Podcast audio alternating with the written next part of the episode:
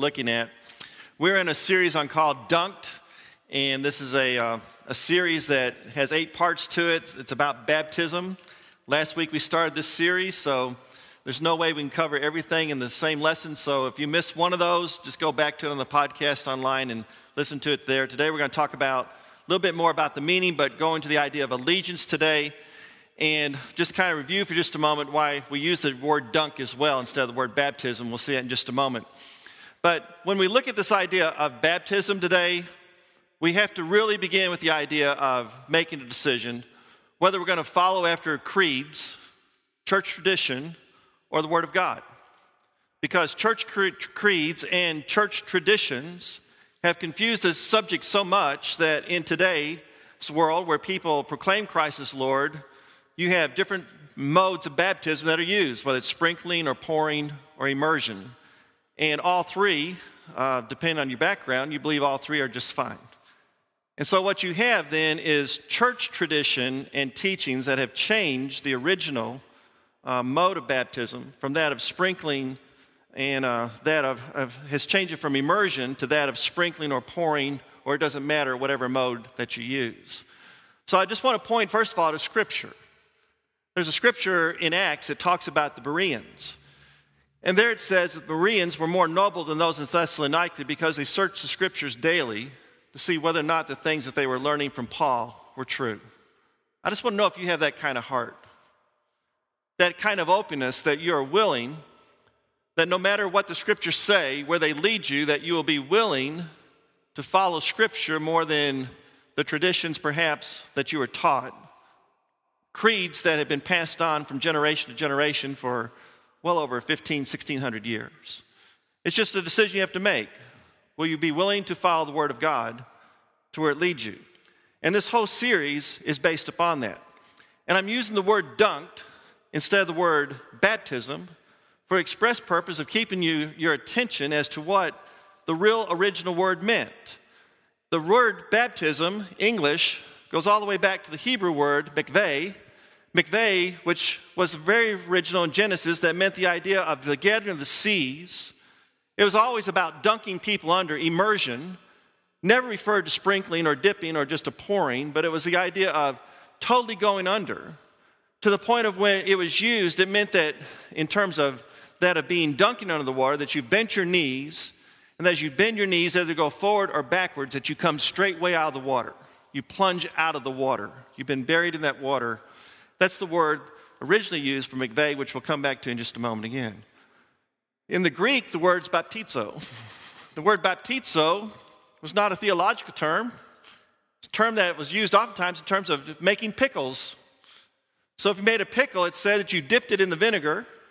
And by the way, I just saw Ron Jones here. Ron!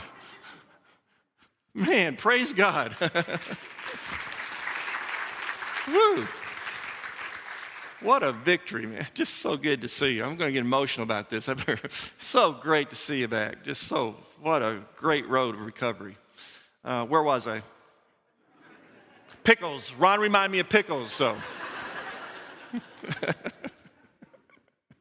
no relation whatsoever. Anyway, uh, but you would dip the pickle, put it under, and then you would really baptize the pickle. It was used in 200 BC to put it under to preserve it, to use it. That sense of, of being used, that sense of dunking, that was the word baptizo. That's a word that's used here in that sense as well. In the, in the New Testament, it's always in reference to the idea of going under, of plunging, of being dunked in the vinegar, if you will, being dunked in the water.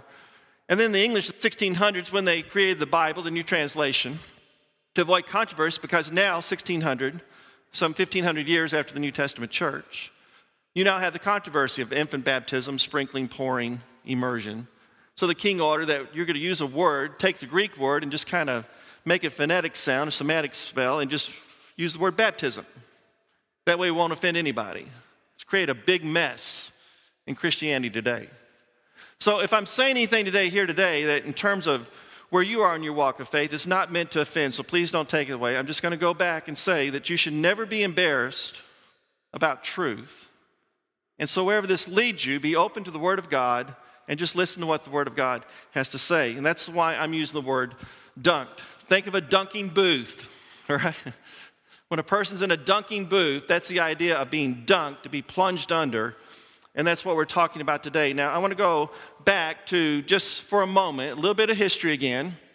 Let's go to the period 400 years for the time of Christ, the last book in the Old Testament, Malachi.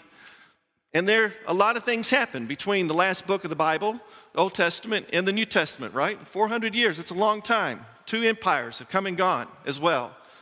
But you have, just for a little period of time, around 168 BC, the uh, Syrian king, Antiochus Epiphanes II, came into uh, the temple of Jerusalem, and there he slaughtered a pig on the altar and offered it to, to, to, to desecrate the temple.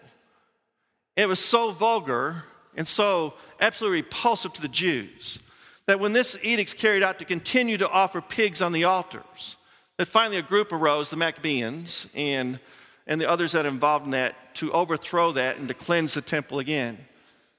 Out of that came these groups called the Pharisees, the Sadducees, and the Essenes. They're not found in the Old Testament, but it's intertestament period. Pharisees meant to separate themselves from all the Hellenistic background and all the things that had corrupted their nation. Sadducees a little bit more liberal on it. The Essenes will take the more radical approach, which we'll see in just a moment. But all three are there as a result of a response back to what had happened to their country. And so you see then this idea of baptism beginning to develop, mikveh, mikveh baptism. Let's look at the next phrase, or the next uh, slide, for example. The Pharisees themselves, uh, the high priest on the Day of Atonement would be dunked under the water.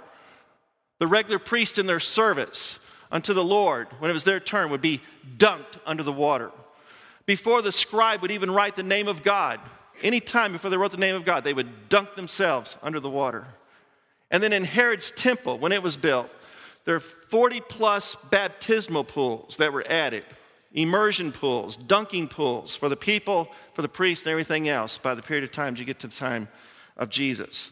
Also, the Pharisees, in terms of dunking or immersion, felt like for the, the regular Jews, since they were born a Jew, there was no need for them to be born again. And so, if a person was going to be added as a Gentile convert, notice the next slide, they would dunk them as converts into Judaism. Men and women only, not children, not babies, but always men and women only. They had a minimum of 200 gallons that had to be used because the rabbi had figured out that it took 100 gallons to totally dunk a person under the water. So, to be safe, they had 200 gallon pools. Had to be a minimum of that. They had witnesses. So, if there's Bob, Sue, and Henry witnessing the baptism, uh, that, that dunking, they would say, I'm baptizing them in the name of Bob, Henry, and Sue. They're the witnesses to this dunking of this person that was being converted from uh, Gentile to Judaism. It was a washing, it was a symbolic understanding that the water in of itself was not magical, but the water was used as a visible outward sign that there had been an internal change of that person of repentance. If there was no repentance that accompanied the water, then it was of no value.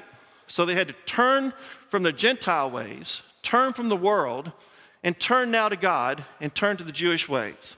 And this is the way that they baptize Pharisees, mikveh baptism, always dunking, never a controversy about that. Now, look at something else the terms they used. To express this, they would then say that this new convert had been born again, had been born from above, was a new creation, was now a little child, or had entered the mother's womb as a new womb. It's the phrases that they used. Now, when you see that, you begin to understand the dilemma that Nicodemus found himself in in John 3, don't you? Nicodemus had come to Jesus by night, talked about Jesus being this wonderful teacher, and knew that he was from God because of all the signs that he had seen. And Jesus says, Very truly, I tell you, no one can see the kingdom of God unless they enter the kingdom of heaven, unless they're born of water and the Spirit. Flesh gives birth to flesh, but the Spirit gives birth to spirit. You should not be surprised at my saying, You must be born again. And Nicodemus himself had said, How can a man enter the mother's womb for a second time? He's a Pharisee. To him, when you were born a Jew, you were always a Jew. There was no need to be born again. This was confusing to him because the terms that Jesus is using, he had always identified Nicodemus with that of a Gentile being converted to that of a Jew. So, this is some of the background there. Now, notice what else? The Essenes. This is very important. The Essenes were so disgusted with the Pharisees and the Sadducees that they abandoned Jerusalem for the wilderness. And they began to live out in the wilderness away from the corruption of the world. They thought Jerusalem was so corrupt, that the cities were so corrupt, that they went to live out in the wilderness, and there they lived for almost 200 years, 200 years plus. And you see that phrase in the life of John the Baptist, don't you? Or John the Dunker in this series, all right? Because John the Baptist, if you notice the next phrase, he went out, next scripture, he went out to live in the wilderness. He was not an Essene, but he wasn't living out there by himself. There are people living in communities throughout the wilderness, the Judean wilderness, who are, have been there for a long period of time. And so you hear the expression that John uses that the Essenes were using. The axe is already at the root of the trees, and every tree that does not produce fruit will be cut down and thrown into the fire. This generation's corrupt, is what they're saying. In Acts 2, when Peter gives the sermon on the day of Pentecost, he says, Save yourselves from this corrupt generation. And those who accepted his message were dunked in the name of Jesus Christ. So is that separation, if you will, to move out into the wilderness. The second thing the Essenes emphasized, notice, was that they were preparing the way of the Lord. They took the prophecies of Isaiah and also the prophecies of Daniel. They said, We're going out into the wilderness to prepare the way of the Lord, the arrival of the Messiah coming in this world, who's going to be our Redeemer one who will save us from our sins. And they go out and they talk about the book of Isaiah over and over again. And here again, you come to John the Baptist, and he uses the same phrase a voice of one calling in the desert, prepare the way for the Lord, make straight paths for him. The Essenes also uh, looked at the scripture in Zechariah, and in Zechariah 13, verse 1, and they saw where dunking was very important for cleansing and washing. On that day, a fountain will be opened in the house of David and the inhabitants of Jerusalem to cleanse them from their sin and impurity. And they began to dunk people under the water, men and women, making that choice to separate themselves, prepare the way for the Lord. Notice what else?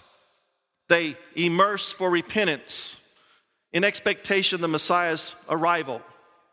They're dunking people in water, saying that the Messiah is coming soon. Expect him to come soon. Notice some of these phrases here in Luke 3, verse 8, in terms of repentance. It says, produce fruit in keeping with repentance. So repentance was involved, turning around.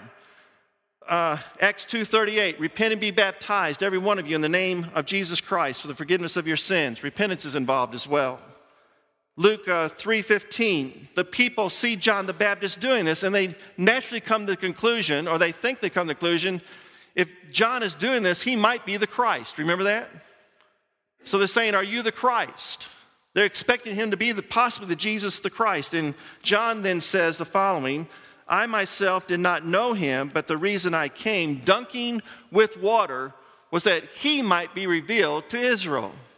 I'm not the one, but I'm the forerunner, and I'm dunking people in the name of Jesus Christ for repentance and forgiveness of sins because Jesus is coming soon.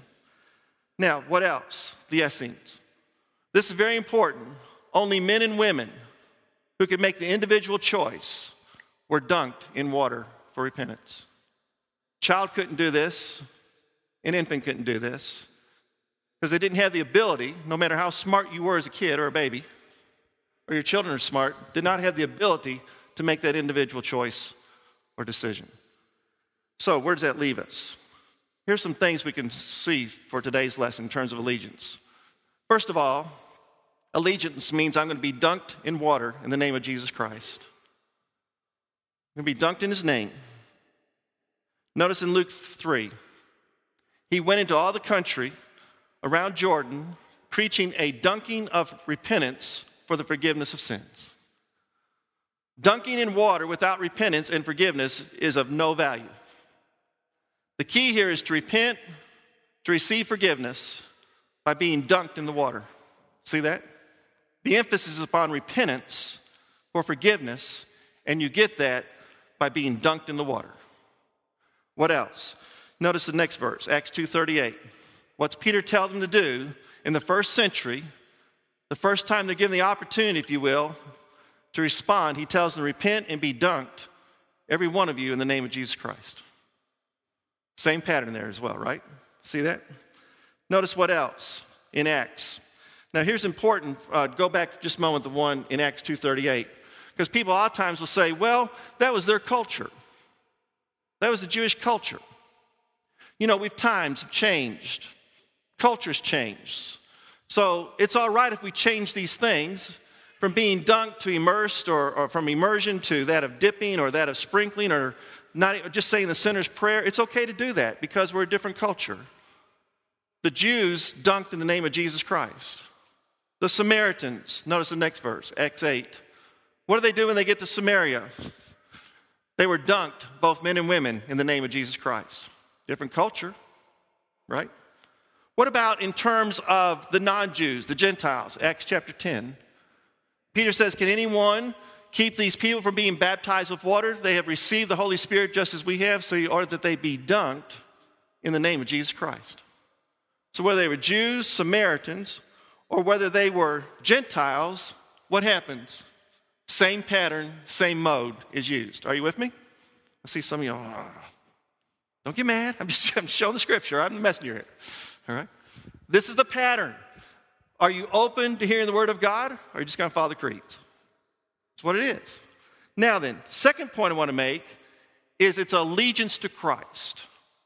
What does it mean when I am dunked in the name of Jesus Christ? I make that commitment that I am giving my full loyalty, my full allegiance to Jesus Christ. That I will follow him with all my heart, mind, soul, and strength.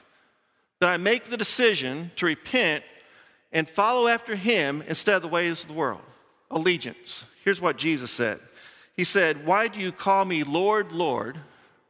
Or not everyone who, uh, notice, not, not everyone who says to me, Lord, Lord, will enter the kingdom of heaven.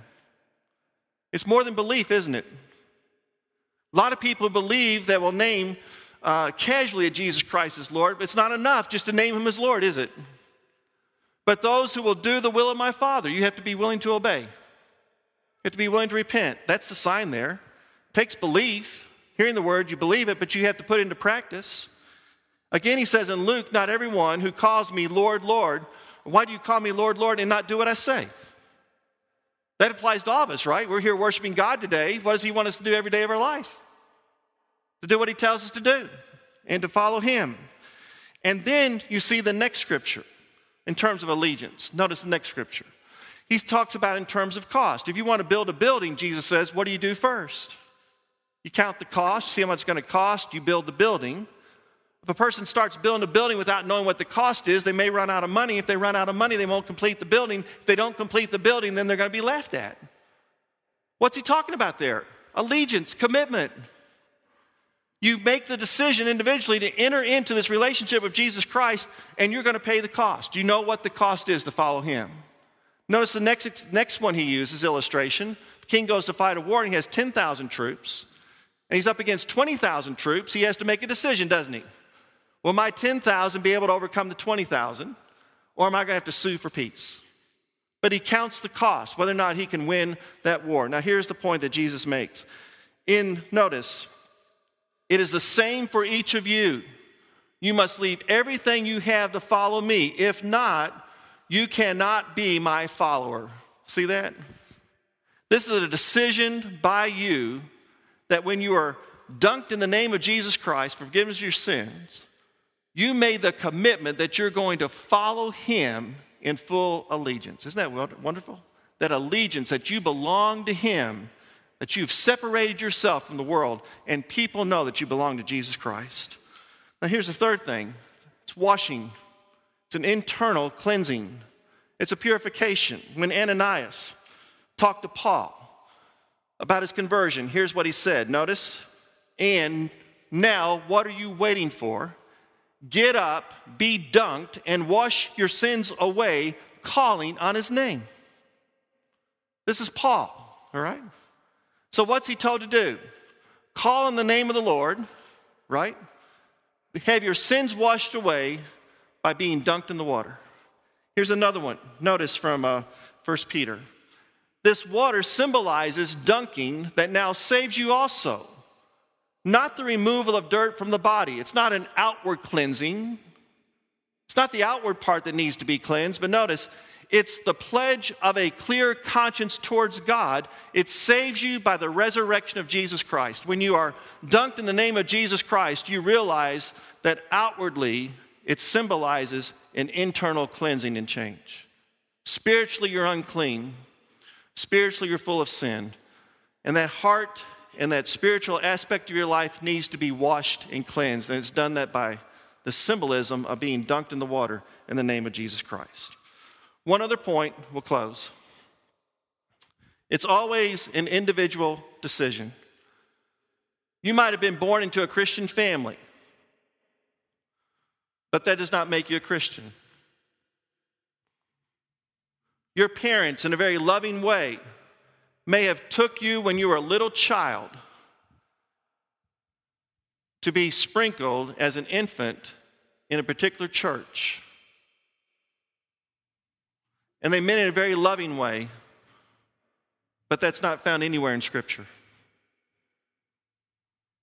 In Scripture, dunking is the only mode and it's always an individual decision that someone cannot make for you.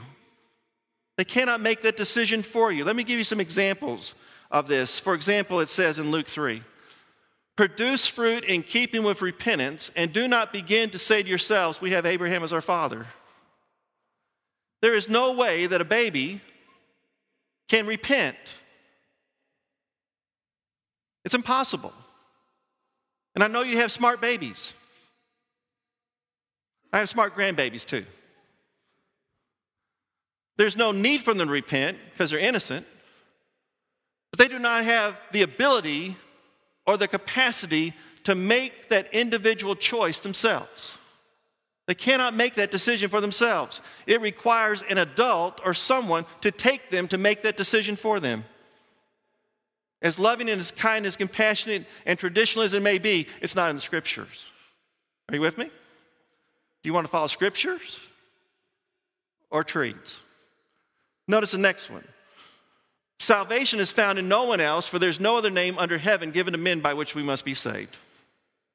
Now, Peter gives that in a sermon, calling people to call upon the name of the Lord.